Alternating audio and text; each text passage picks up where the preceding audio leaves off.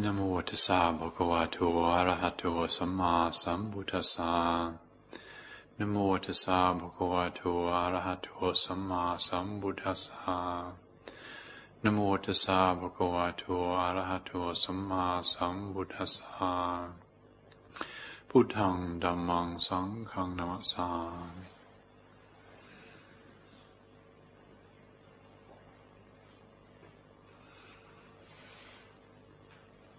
We've had a lot of visitors over the last couple of weeks, and understandably, that's uh, meant uh, a lot of talking. And I feel like my voice is almost about to uh, go into retreat. so um, that would be unfortunate, actually, because as you probably know, I'm also about to leave and go to Thailand and then go to New Zealand, and uh, so I will need to be able to talk a little bit, so if this evening I could just speak for a little while, not so long. There is something on my mind I wanted to speak about, and that was uh, the matter of religious tolerance, or maybe uh, religious intolerance. You don't have to uh, be very aware to to know there's uh, a lot of concern, uh, particularly well, always has been concern amongst thinking people about the effect that religion has. Is it? Does it bring harmony? Does it bring concord? It, it often appears to be the contrary.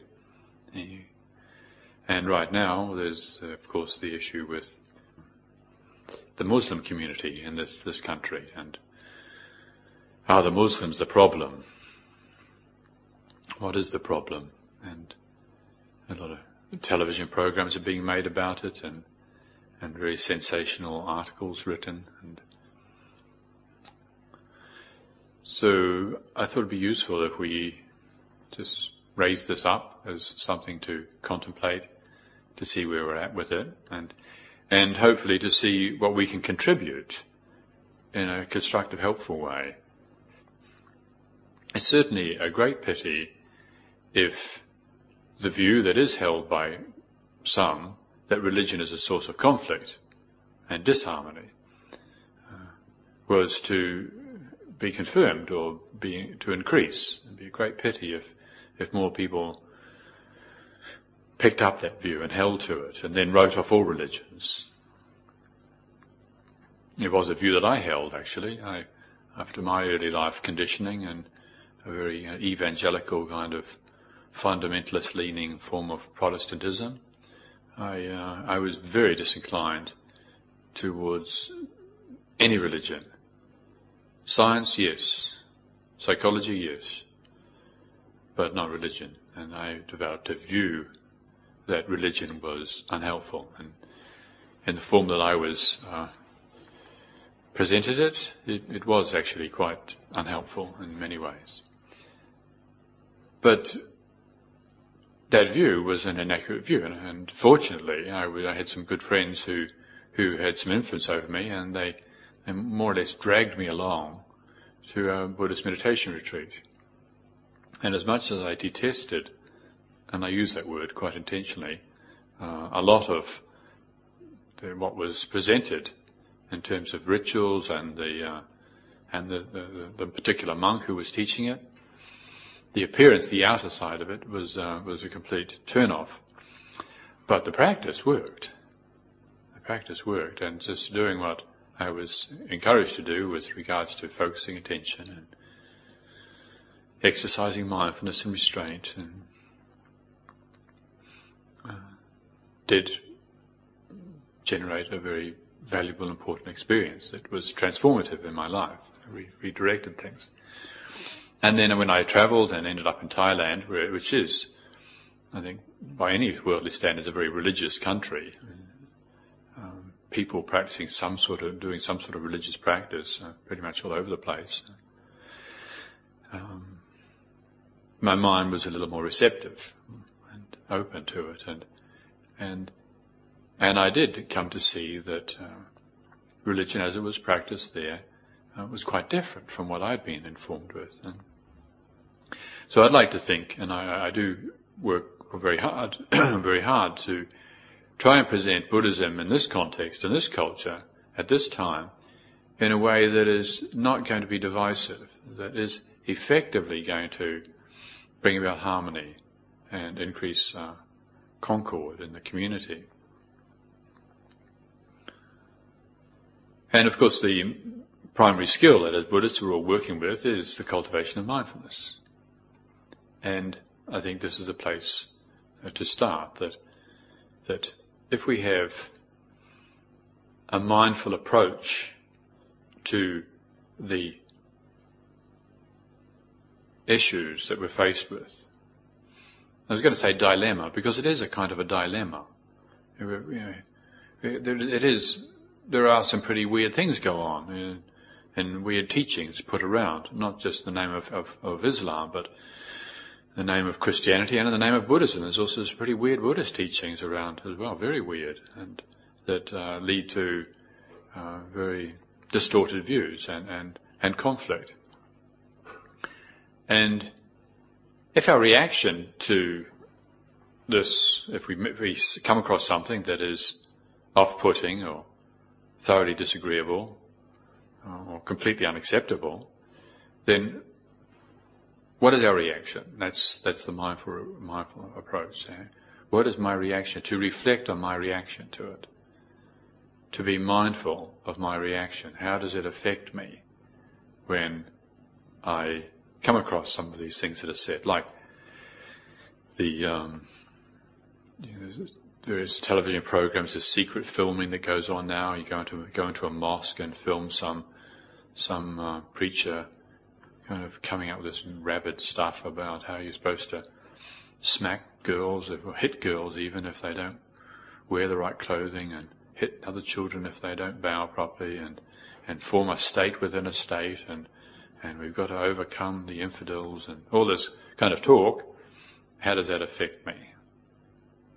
How does that impact on me? If we have mindfulness, if that's our commitment, then we're in the best position to take responsibility for our reactions. Now, it's not to say we're not going to have a reaction.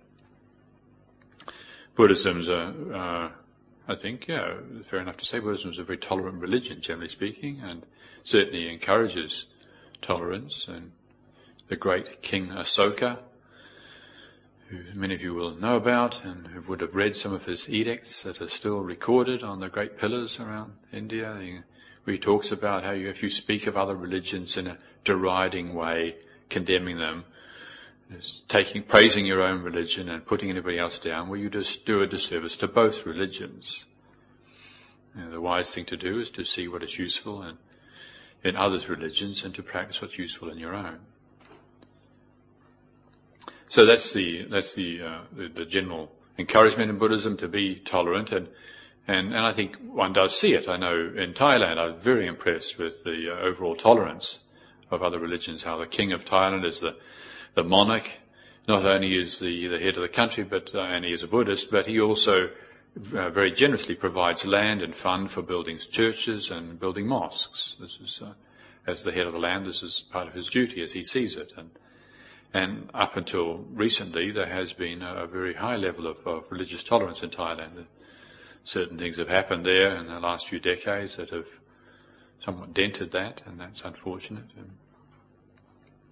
Or in uh, Sri Lanka also, um, predominantly Buddhist country, and uh, and in many ways uh, a very tolerant and very beautiful place. But but um, I, I, read a, I read or I heard a report a few years ago when Colonel Gaddafi was there. Colonel Gaddafi wasn't invited anywhere by anybody for a very long time, although he's kind of you know, cleaned up his has acted a little bit lately, and people decide he's not so bad. But uh, a few years ago, nobody would even talk to him, let alone invite him to his country. So Sri Lanka, being very tolerant people, they invited Colonel Gaddafi to come, and they even gave him airtime on the public radio station. But what he started talking about was encouraging the Muslims to reproduce more, so they could increase the Muslim population of Sri Lanka. And of course, uh, you know that was didn't go down very well. Now, if the uh, Buddhists of Sri Lanka were all very mindful, what they would have done is say, well, how does that feel? You know, when something you know, somebody takes advantage of your tolerance. So that's the place to start, I think, is to to remember as Buddhists, I go for refuge to the Buddha, I'm going for refuge to mindfulness. That's what the Buddha consciousness is. It's that unobstructed awareness, that totally undistorted awareness that has got no limitations. There's no obstructions to the clear seeing of the Buddha. Preferences are completely, one is completely liberated from all preferences, all conditioning. Whatever conditioning there is, is not grasped at, is not identified with. So the Buddha, you know, he, he got conditioned when he was a young man to have all sorts of thoughts and feelings about the neighboring races and tribes and countries and so on, I'm sure. But certainly from the time of his enlightenment onward, there was no identification with any of that conditioning. No preferences. Pure, undistorted compassion and understanding in all directions at all time. So when we say, I go for refuge to the Buddha, that's what we are orienting our lives with and say, I, I believe this is possible. I trust this is possible. And in so doing, we encourage ourselves to inhibit the tendencies to grasp at our conditioning. Grasping at our conditioning is what conditions prejudice. And so, uh, this going for refuge, the word in- increases mindfulness. This inclines us towards mindfulness. So that when we do come across things that trigger reactions, our uh, response, if not our immediate response, soon afterwards, hopefully, is this, how does this feel? How does this affect me? What's going on here? What feelings are coming up? What thoughts are coming up? Now, if we don't have that, well, then that's basically what we have in the world. you offend my religion, you offend my tolerance, you know. The English, uh, of course, are understandably very proud of their country or our country because I'm a British citizen now. Uh, we're very proud of this country. I actually, I think this is the best country in the world. This country is, is great. This is Great Britain. A, I think this is my feeling. I've always felt this way. And I still feel this way, and uh, so there you go. That's what I feel about Britain. And I've lived in lots of places in the world, and I, I love this country and feel very privileged to live here. Now, of course, there's a lot that goes on that's not very good and so on, but I, I do love this country and feel really hugely privileged and fortunate to live here. And those people who live here and don't feel privileged, well, I think they basically uh, should go and live somewhere else and see what they're missing, because uh, this is really a very fortunate circumstance. However, if um, we get attached to this wonderful circumstance, and then other people come in and they start talking about, well, we're going to set up a state within a state, and we're going to override the rule of democracy. There, you shouldn't follow democracy; it's a heathen uh, way of doing things. There's only one law, and it's a law that's dictated by our God, and so on. If we start hearing these things, well, mindfulness comes. How does that feel? Do we get all defensive? How dare you come into our country? Start telling us what to do. If we have such reactions, our commitment to Buddhist practice is to be mindful of those reactions. Over and over again, I find people ask, you know, what sort of thoughts should I be having? What sort of feelings should, what sort of feelings should I be having? Not just with regards to something like this, you know, how we feel about other religions and so on, but you know, all sorts of things. Like today, there's a large group of people here for the meal and staying afterwards and talking, and somebody was asking about anger, and they were saying how when anger arises, how they think, I really should get rid of this anger. I really should get rid of this anger is bad. I really should get rid of it. And they said, but that's desire. I shouldn't have that, should I? Is that, is that, or something like that. That was, that was the sort of line of their questioning. And I tried to point out that, that, you know, just trying to have the right thoughts or the right feelings is only one level of practice. And yes, of course, we do aspire, like we did last week on New Year's Eve. We all spent some, some hours thinking about our aspirations and wrote them down and then offered them up uh, into the, into the incense dish as, as, as fragrant offerings to the Buddha, Dhamma Sangha. We do think of how we should and could and would like to be, and that's skillful thought, and that's uh, appropriate. But that can also become very idealistic, unrealistic. So aspirations are like stars as you're crossing the ocean. You, uh, you orient you the direction you're going. You guide yourself by looking at the stars and getting your bearings. But you're not spending all the time looking at the stars and you don't expect to get to the stars. You're not going to the stars. But these stars shine as indicators to help us get our frame of reference. And so it is with, with uh, positive thoughts and aspirations, how we should and shouldn't be. These things give us a direction in our life. But this is our life. This is what we're doing. This, this experience now. And if we're hot and bothered and agitated and irritated and offended and indignant by what we hear, then that's we we got to know that we shouldn't just default to oh I shouldn't be this way I should be that way. So mindfulness practice means we're with how it is, free from judgment. Yeah. Right mindfulness means that we're not judging ourselves for the thoughts and feelings that we have. Because so long as we're compulsively judging, then, then our awareness, our mindfulness is not pure, it's not free, it's not really truth discerning awareness. It's obstructed, limited awareness. So we always make the effort to recognize where there's compulsive judging going on. We don't judge the judging and say it shouldn't be this way. We see the judging mind and say, all right, that's extra. We don't need to judge ourselves for having reactions. But we're not following our reactions, and that's actually good. We're not following our conditioned reactions. And that's already important, that's an improvement. I remember as a, as a, as a child growing up in, in Morrinsville, 16 Studham Street, Morrinsville, in the Waikato, uh, New Zealand. Across the road there was a house occupied by Roman Catholics. And I lived there, I think, for 15 years, and I don't think we ever spoke to the people in that house once in 15 years. They had a, they had a, a Mary and Joseph little statues in the garden. And one day, I think maybe, I don't know, maybe after 13 years or something, I asked my, my mother, you know, what were those uh, things in the garden? And she said, oh, we don't talk about those sort of things. So that was my relationship with Roman Catholics. Actually, the fact that my mother had views about Roman Catholics, having been brought up by a Protestant a Baptist uh, preacher herself. Um, she had conditioned views about Roman Catholics. At least she didn't say anything bad about them.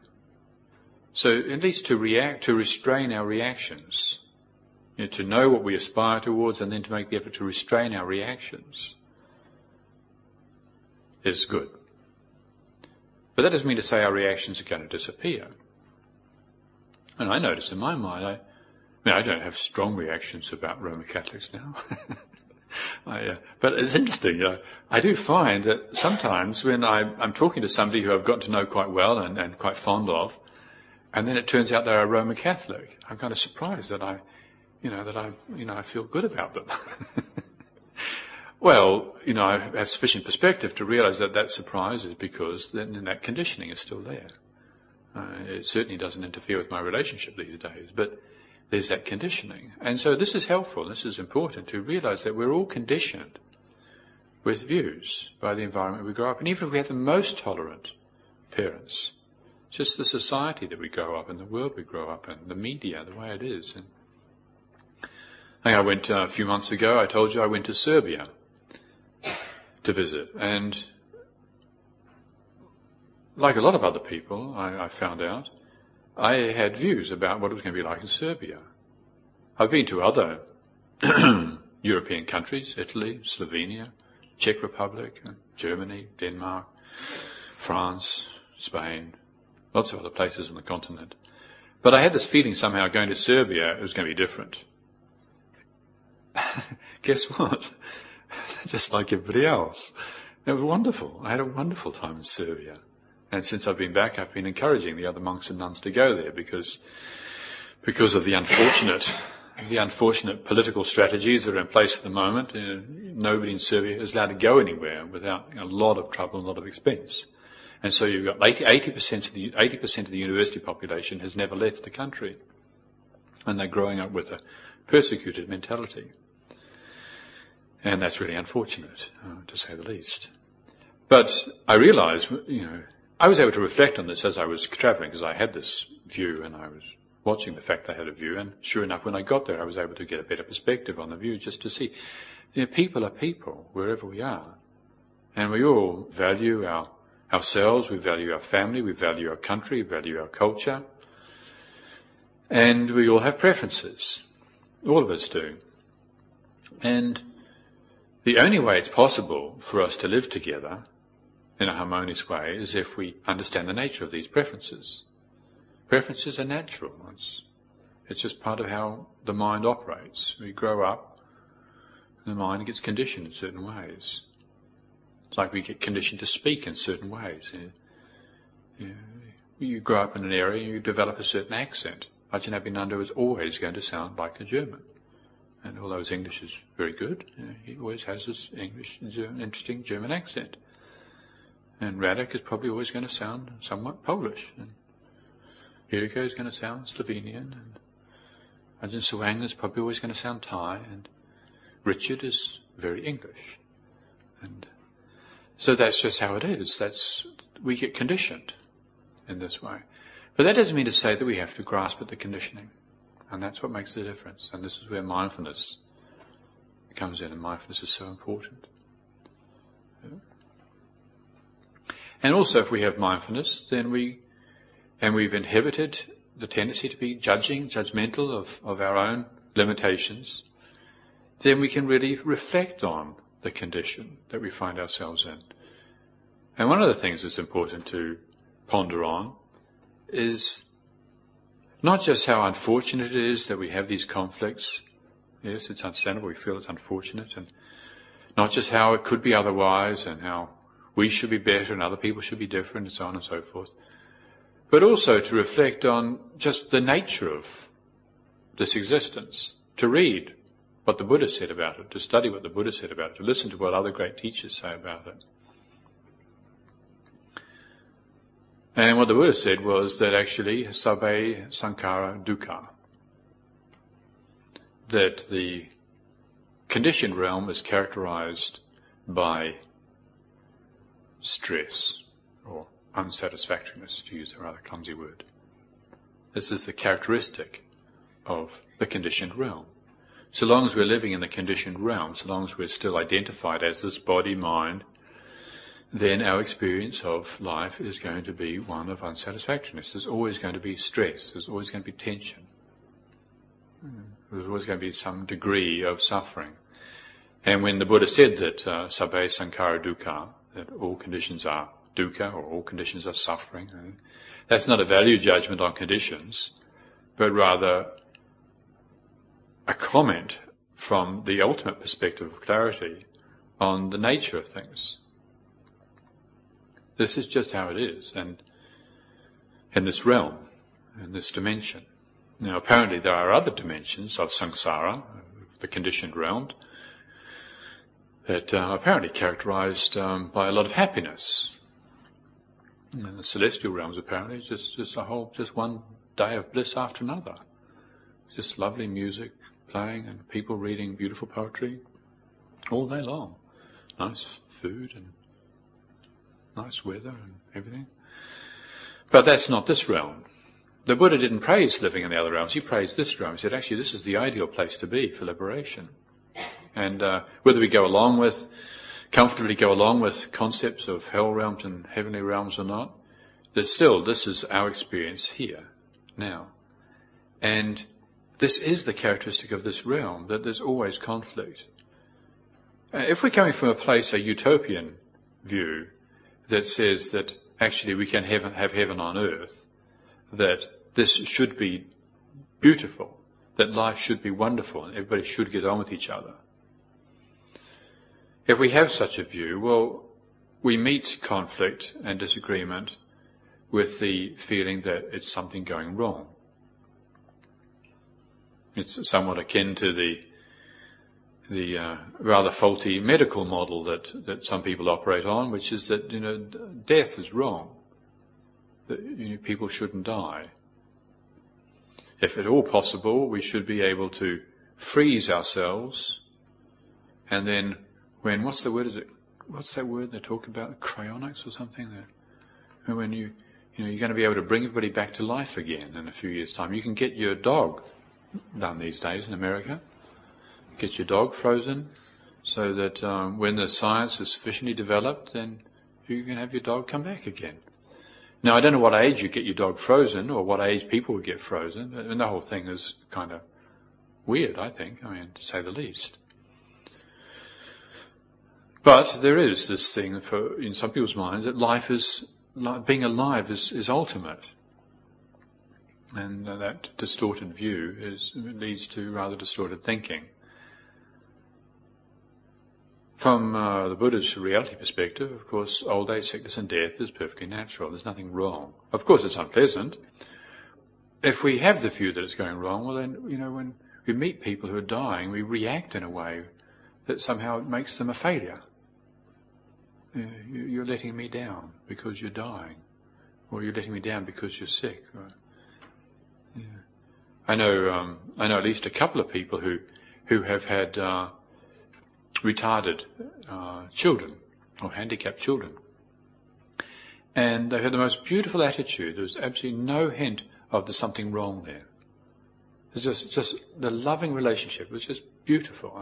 I know one particular woman, she had two children. One was born um, handicapped, and then the second one was was uh, was not handicapped up until the age of four, and then got mumps, and the doctor thought it was flu or something rather, and sent him home again. And within a few hours he was brain damaged and he's got the age of a seven year old, uh, and now he's about 30. And I watched this mother uh, with these two children, a very elegant, dignified woman, uh, well educated, and dealing with the difficulties. But because of her view that this wasn't wrong, that there were causes for this, she perhaps couldn't understand the causes, but there wasn't something going wrong. There were causes for this, and her job was just to respond out of wisdom and compassion. And she was able to respond out of wisdom and compassion. That was, that was truly beautiful and helpful, wonderfully helpful. Well, likewise with conflict in this, this human realm that we live in, if we approach it thinking that conflict is wrong, you know, prejudice is wrong, there shouldn't be, you know, prejudice against Christians or Muslims or, or gays or blacks or Jews or all these prejudices there are around. Yeah. If we if we condemn the prejudice as being wrong, does that really help? Now, certainly, please don't hear me saying that I'm condoning the prejudice, but rather the prejudice is something that we need to understand. What is the in ourselves? You know, what what is the what, what happens? When does prejudice come about? How does it come about? if we have non-judgmental here and now body-mind awareness, well then there's a chance that we'll be able to be honest enough when we ourselves are experiencing prejudice and we can look into it and we can say, what's going on is this deluded relationship to reality whereby we're clinging, we're grasping at views, we're grasping at conditioning. We're grasping. And we're doing the prejudice. We're creating the prejudice. We're responsible for the prejudice. And we're no better than anybody else in the world who's indulging in prejudices. And that helps a lot because that brings about more tolerance towards others and more understanding. And when there is tolerance and understanding, well, there's a better chance that there'll be some resolution. And so that's something that we can actually do about it. We can, with our commitment to coming to understand the nature of our minds, the nature of thinking, the process of grasping, well, then we are contributing in a very realistic way. We're we're not contributing to prejudice, rather we're contributing to freedom from prejudice and freedom from disharmony, increased concord. So when we look at these things that are happening in the world and maybe feel disheartened or despairing about it and think, what can I do about it? Well, I mean, maybe things we can do socially, and yes, that's, you know, in another occasion that we could talk about that, but what we individually can do with regards to our, uh, respect to our own mind is we can look to see how we're relating to our conditioning. Are we just automatically going on with, going along with what we were conditioned to believe about life and attaching to it? Or are we making the effort to experiment with letting go? And we can let go of our thinking. As, as tempting as it can be. You know, some of the thoughts, the positive and negative thoughts, they can just feel so attractive. You just feel you just, it's just so me, that thought. There's just so much me in that thought. I want really, the feeling associated with it is just all me. And it's so important. Well, the training is that if that's what we believe, we need to be honest about that and do what we can do to pull the plug on that belief, pull the plug on that view. You know, as we train ourselves in meditation, that no matter how tempting the thoughts are, the feelings are, we turn the attention away from them. Yes, there's a time to investigate thoughts and feelings. Yes, there's a time to engage them.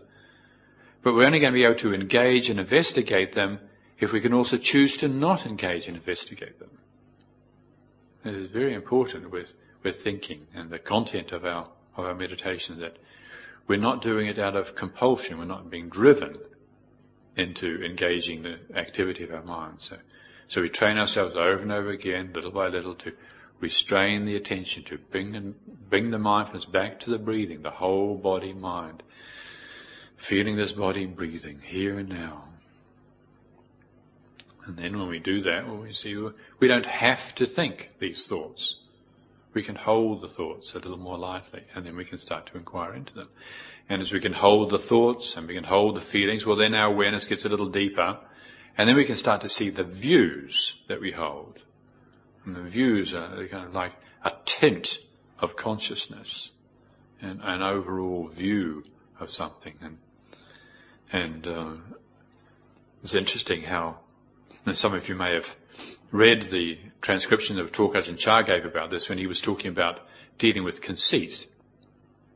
And how he was saying that in his perspective on things, when he looked at what was going on in the monastery, compared himself to the other monks, he could see that for sure he was better than a lot of the other monks.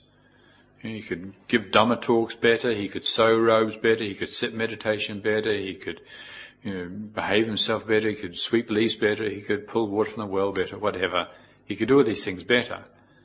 And, but then he thought, well, but there's a, there's a problem there, there's conceit. So how do you deal with that conceited view of I am better? Even when you know you are better. How do you deal with that? And you study the scriptures and then he talks about how the analysis that's given in the Abhidhamma. And it talks about the nine different types of conceit. But the problem with these nine types of conceit is that not the view, the problem with conceited view is not the view, but the way we relate to the view. Now there are these nine types of conceit that are explained in the Abhidhamma.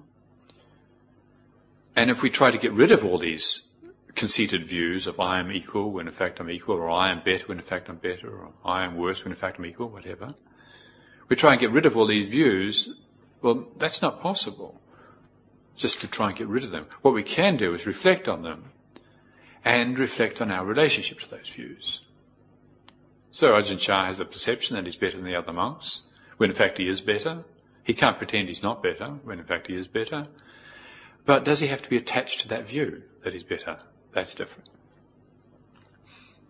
So, this is what we can do with our views and our thoughts and our feelings and our prejudices and our preferences is to exercise mindfulness to, to see how do we relate to these. And, and if we can relate to our own views with mindfulness and understanding, with, with, which is you know, equivalent to non-judgmental awareness, well then surely our, this is going to affect our behavior of body and speech as well.